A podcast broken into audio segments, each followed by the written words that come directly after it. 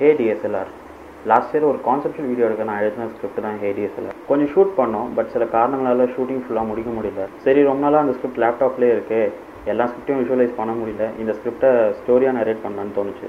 So ஹேரே இந்த கதை almost ஒரு பத்து வருஷத்துக்கு முன்னாடி நடக்கிற கதை. அந்த டைமில் தமிழ்நாடு ஃபுல்லாக ஃபேஸ்புக் மட்டும்தான் ஃபேமஸாக இருந்தது. இன்ஸ்டாகிராம் வாட்ஸ்அப்லாம் இப்போ வரக்கூட இல்லை. அந்த டைமில் நார்த் சென்னையை சேர்ந்த கௌதம்னு ஒரு பையன் அவனோட காலேஜ் செமஸ்டர் லீவில் வீட்டில் சும்மா ஃபேஸ்புக் யூஸ் பண்ணிட்டு இருக்கு அப்படி ஒரு நாள் அவன் ஃபேஸ்புக் யூஸ் பண்ணிட்டு இருக்கும்போது அவன் நியூஸ் ஃபீட் ஸ்க்ரால் பண்ணிட்டே இருக்கான்.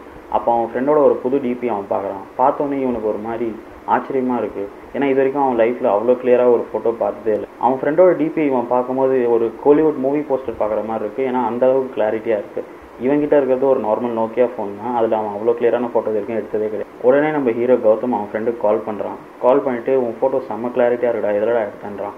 அதுக்கு அவன் ஃப்ரெண்ட் சொல்கிறான் எங்கள் அண்ணாவோட டிஎஸ்எல்ஆர் நேற்று பீச்சுக்கு போய் எடுத்துகிட்டு வந்தோம்டான்றான். டிஎஸ்எல்ஆரா டிஎஸ்எல்ஆர்னா என்னடா அப்படின்னு இவன் கேட்குறான் அதுக்கு அவன் ஃப்ரெண்ட் சொல்கிறான் டிஎஸ்எல்ஆர்ன்றது ஒரு கேமராடா அதில் நம்ம ஃபோட்டோ எடுத்தோம்னா எல்லா ஃபோட்டோவுமே கிளாரிட்டியாக வரும் அப்படின்றான். சரி ஓகேடான்னு சொல்லி அவன் ஃபோனை வச்சிடறான். பட் ஒரு ரெண்டு நாளைக்கு நம்ம ஹீரோக்கு தூக்கமே வர மாட்டேது ஏன்னா அவனுக்கும் அவ்வளோ கிளாரிட்டியான ஒரு ஃபோட்டோ எடுக்கணுன்ற மாதிரி ஒரு ஆசை வரும் ஒரு வழியாக அவனோட தயக்கத்தை உடச்சிட்டு அவன் ஃப்ரெண்டுக்கு ஒரு ரெண்டு நாள் கழிச்சு கால் பண்ணி இந்த மாதிரி எனக்கும் அந்த மாதிரி ஒரு கிளாரிட்டியான ஃபோட்டோ எடுத்துக்கிறான்னு இவன் ப்ளீஸ் பண்ணுறான் முதல்ல இல்லைடா எங்கள் அண்ணா திட்டுவான்னு சொல்கிற ஃப்ரெண்டு இவன் பண்ணுற டார்ச்சர்லேயே சரி ஓகேடா நான் எடுத்துகிட்டு வந்து தொலைகிறேன் நாளைக்கு நம்ம ஷூட் பண்ணலான்றான்.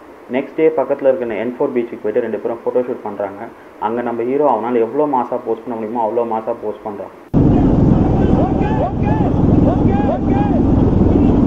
ஒரு வழியாக அந்த ஷூட் முடிஞ்சு நம்ம ஹீரோ வீட்டுக்கு வந்துடுறான். வீட்டுக்கு வந்ததுலேருந்து அவன் ஃப்ரெண்டுக்கு ஃபோன் பண்ணி கேட்டுகிட்டே இருக்கான். அவன் ஃப்ரெண்டு ஒரு வழியாக நைட் எல்லா ஃபோட்டோஸையும் இவனுக்கு மெயில் பண்ணிடுறான்.